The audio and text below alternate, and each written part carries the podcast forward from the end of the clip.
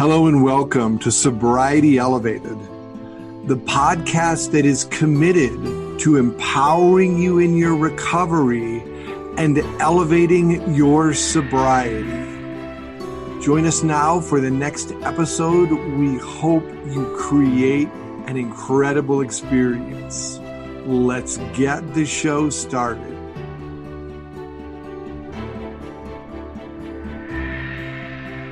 Hello, everybody, and welcome to Sobriety Elevated. My name is Jim Poconin. First off, I want to thank you for listening, and I am here with my incredible co-host, Kevin Thole.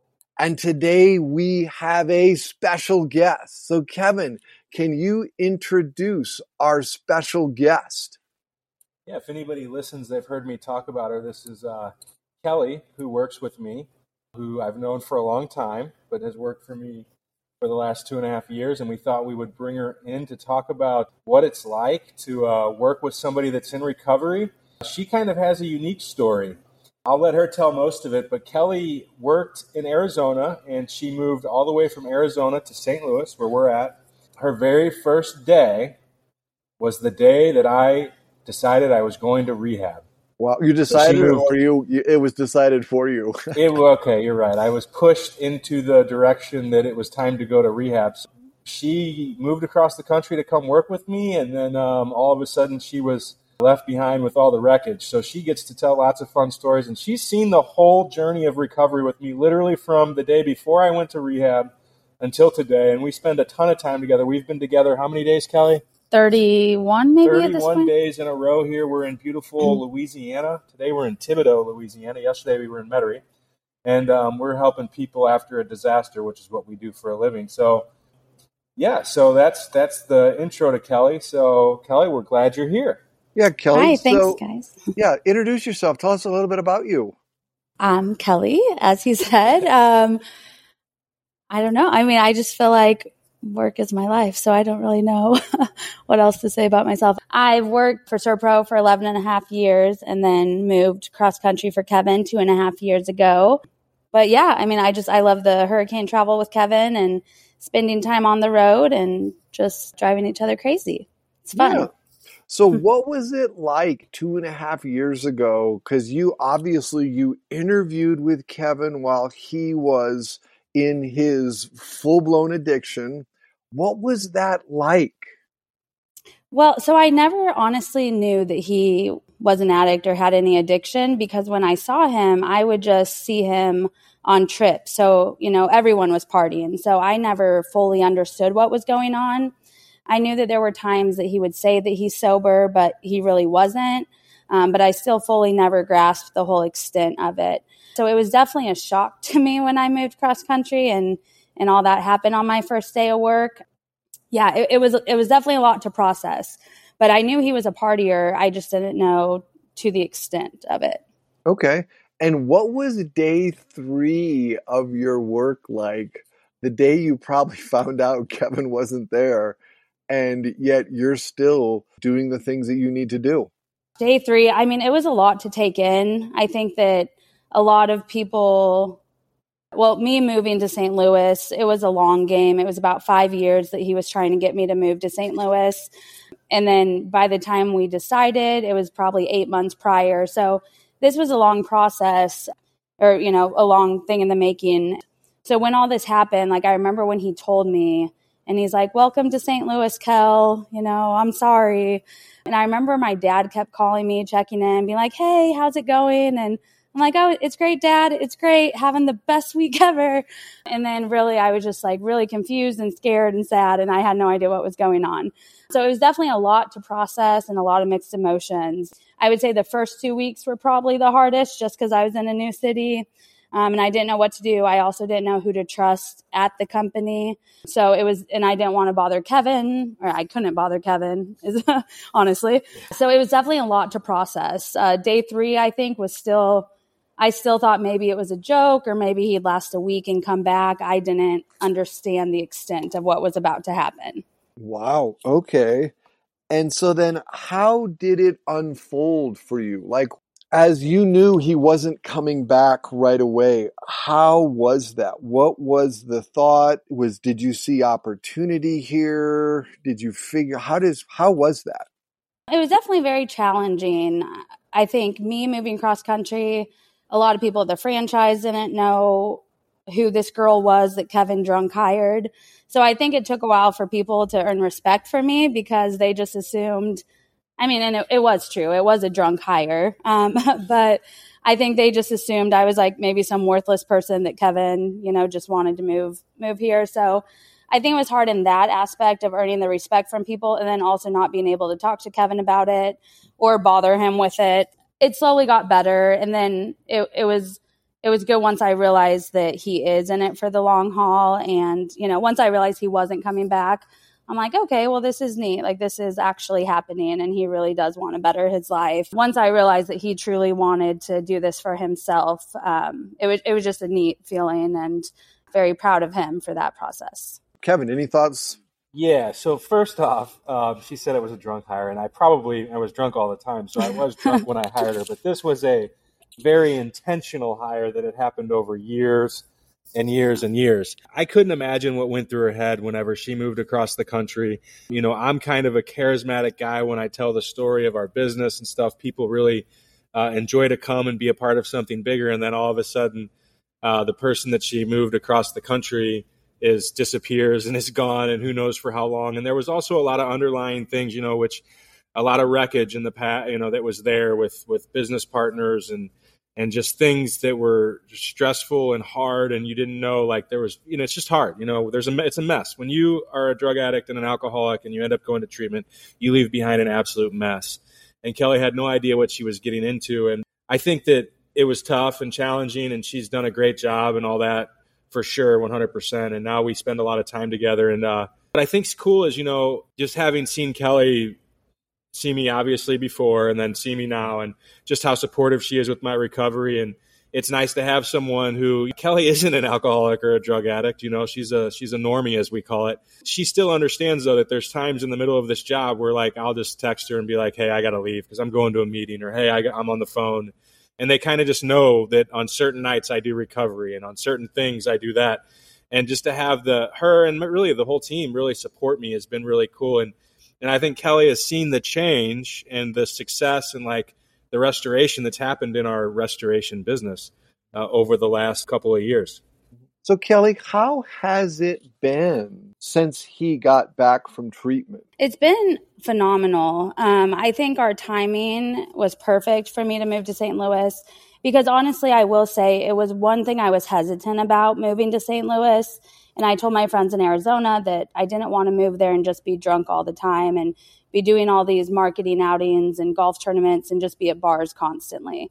So that was a worry. So I think him being sober by the time I was there, it was phenomenal. And when he came back, I didn't really know what to expect. And honestly, I've never been around anyone, well, that I know of that is a recovering addict. So I was like, okay, is he going to still be the same fun Kevin? Is his personality going to be different? Like, what do I say? Can I drink around him? And he came back and it's great. Like, he's still like the great fun Kevin, just without all of the, I don't even know what best word to say. Chaos. Yeah. And so it's been amazing. And then just watching him through hurricane seasons and all of our storm travel, the times that it's so stressful, and just seeing how he manages it. We go through some very stressful situations. It's been neat watching him stay so committed and finding all the AA meetings or celebrate recoveries. It's something he's been so dedicated to, regardless what state we're in.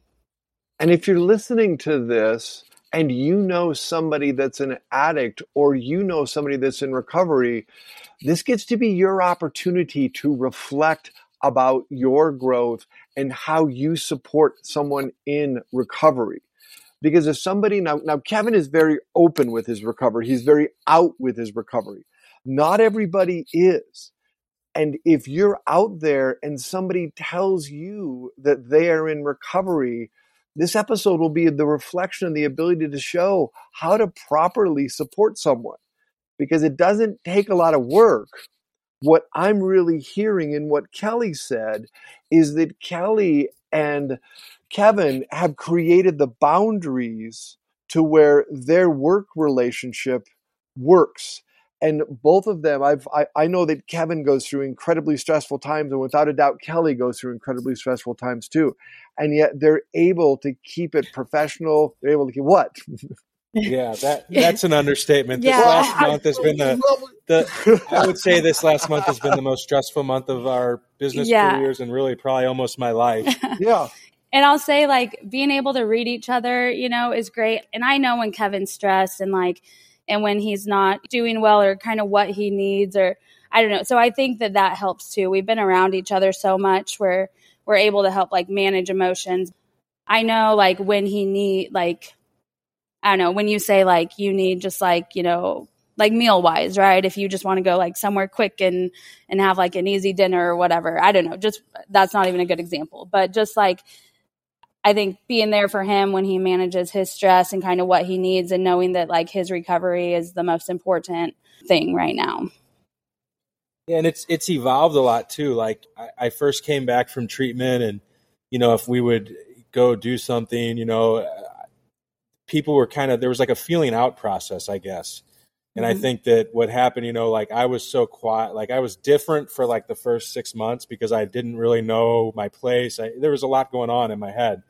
And just seeing it kind of develop and seeing me get stronger and more secure in my recovery, to where early on I wouldn't go to a certain restaurant or a place that had a bar and things like that, to where now when we go out to dinner, it doesn't bother, things don't bother me. It's not for everyone, but I'm just at a point in my recovery where I can be in places where before I couldn't have. It's nice. Kelly has always been there hey, is this, are you comfortable, and just can feel it out, because there are certain times whenever you need different levels of support. So I would say one thing that Kelly's always done is she's just made sure that I'm comfortable as a coworker. It's good to have, my wife is one thing, different family members and stuff is one thing, but having a coworker who I can talk to and they understand, hey, okay, tonight Kevin's going to do this or whatever, and be supportive, and then close the gap so that I can put my recovery first.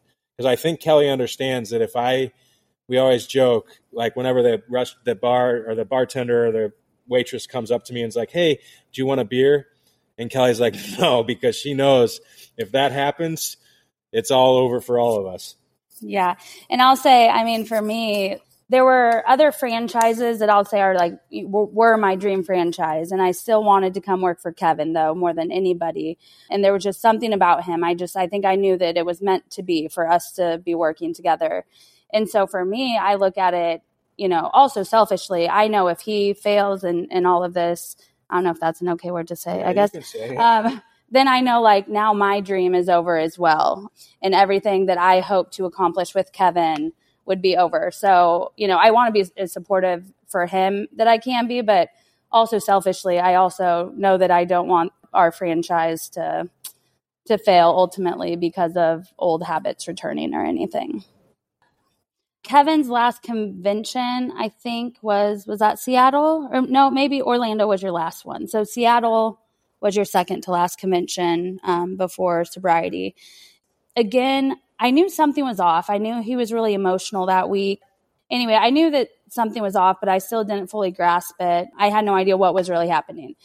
We're all drinking. That's what happens at convention. But after convention, I had so many people reach out to me, and I didn't even work for Kevin at that point. People from corporate or other franchises would reach out to me and say, hey, is Kevin okay? What's going on with Kevin? And I'm like, oh yeah, he's fine. He was just drunk. All of us are just drunk.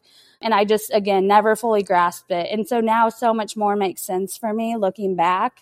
But what I think is cool about that story is he's always been so well respected within the system and by everybody, and people truly care about him. So many people were concerned about him that convention. And it's just neat now, everyone is so proud of him, and seeing him succeed and seeing us grow so much and doing good things out of town. Looking back and kind of reflecting on people's reactions to him when he was in those dark days, it was never judgmental. It was always out of concern. So I think that's just kind of neat as well, how respected he is in the system. Kevin has really grown through his recovery.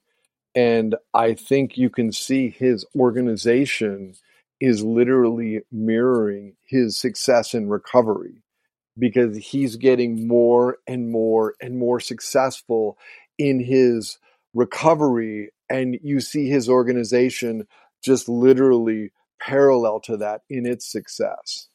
Yeah, I think one thing that is cool that, Kelly, maybe you could talk about is just like how the reputation has over, you know, since I've gotten sober, and just how people talk about me then compared to now, and not just me, but just how they see it and how it took time. It wasn't just overnight, I'm sober, everybody trusts me, but we've kind of seen that happen. Mm-hmm. Yeah, I think Kevin has a good reputation in the SERVPRO system, and a lot of people say that he's, you know, the best salesman in SERVPRO, and everyone's just so impressed with him overall. A lot of people know that he was a mess for a long time, and it's been neat now seeing the first convention without him when he was in rehab. It was awkward for me, and people are asking how he's doing, and it's hard knowing at that point who's judgmental and who's truly supportive. And so now everyone just seeing how committed Kevin is to this process, even the respect that he may have lost from some people, he's been able to earn back. The progress made has just been phenomenal. And even when people ask me to do business dinners with me, like me, Kevin, and them, I'll be like, you know what, Kevin isn't really a dinner person. He's more of a lunch person, because during the week he has so much that, you know, he's involved in with AAs and recovery. And that has actually brought a lot of people to then tell me that they are also sober, and that that's now something him and Kevin have in common. But that's something that they wouldn't say had I not told them, no, sorry, we can't do dinners. And Kevin can do dinners, but, you know, again, like, his recovery is priority. So I just always tell people, let's schedule lunch meetings. But it's neat, the support out of just a simple conversation like that, of people saying that they're also in recovery and they'd love to talk to Kevin and reach out to Kevin. Because I think too, in the SERVPRO family, there's a lot of people struggling in this world, but nobody really wants to admit it. So I think Kevin being so open with everything, not only has it earned respect for him, but it's also helped a lot of people hear his story and then also be able to admit their own struggles. Kevin has definitely become a champion for recovery. And one thing I will say is, when you meet someone who is a champion from recovery, all of a sudden you get to open up about your life, and you get to open up and really you can get that we are all struggling. So one thing that has been important for our organization is, you know, me and my business partner are both in recovery. And so we kind of just have like a recovery, just, I don't know, culture, which just leads to more openness and vulnerability, to where it's nice. Like, we just have like an open door policy where, like, it, you know, Kelly doesn't struggle with substance abuse or alcoholism or anything like that because of me being open about my struggles. And same with Matt, my partner, and things that we've done in the past. If she has something, she's comfortable telling us, and not just Kelly, everybody. And it's really opened up like a more family feeling. And it's like you said, it's all tied so close to its recovery. It's just overall recovery. I know that I'm thankful for Kelly and for people like her in my life and in our organization. And I just think that more people need to be open, you know, if they can, with their coworkers and things like that, just so they can be supportive. People don't know how to help you if you don't tell them that you need help, and they don't know that you have a struggle. Kelly, thank you so much for joining us. And we'll have to do this again sometime soon. And on behalf of Jim, myself, and Kelly, thank you all for listening. If you like us, please subscribe, and also share us with your friends and give us a rating and a review so that we can reach more people, because the point of this is to elevate your sobriety and just to help more people. So thank you for joining, and we'll talk to you soon. You all have a great one. Thanks, Kelly. Thank you. Okay, bye-bye.